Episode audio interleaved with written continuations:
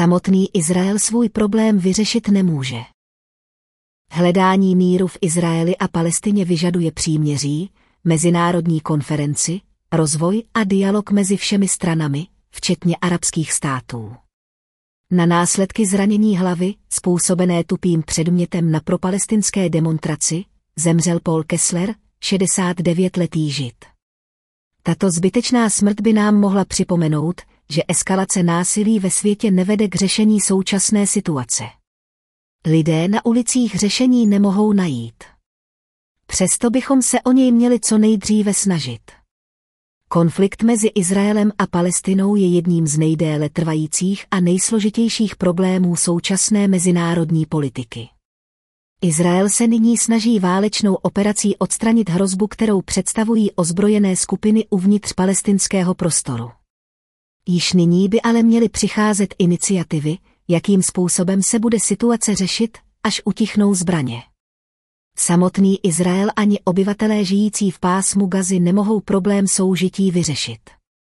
Pro účinné řešení konfliktu by měly být zapojeny mezinárodní orgány, především Organizace spojených národů, ale i regionální mocnosti.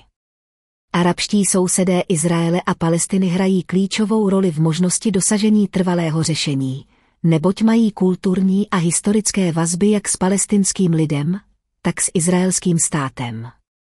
Také Evropa a USA mají prostředky a vliv potřebný k prosazování mírových iniciativ. Klíčové kroky, které by mohly být podniknuty pro řešení situace. Příměří a humanitární pomoc. V střednědobém období je třeba dosáhnout příměří s pomocí zprostředkovatelů z OSN a League. To by mělo být následováno poskytnutím nezbytné humanitární pomoci obětem konfliktu a obnovením infrastruktury. Mezinárodní konference, svolání mezinárodní konference, kde by zúčastněné strany diskutovaly možnosti mírové dohody.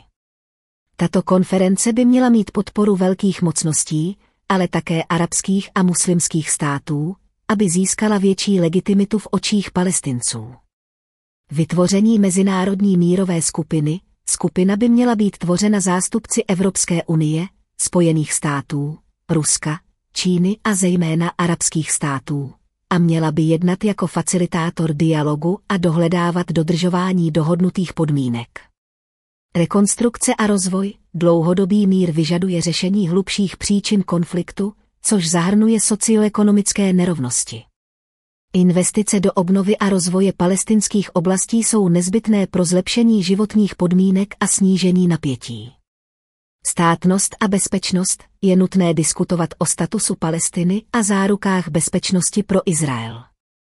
To zahrnuje otázky hranic, bezpečnosti, práva na návrat palestinských uprchlíků a statusu Jeruzaléma.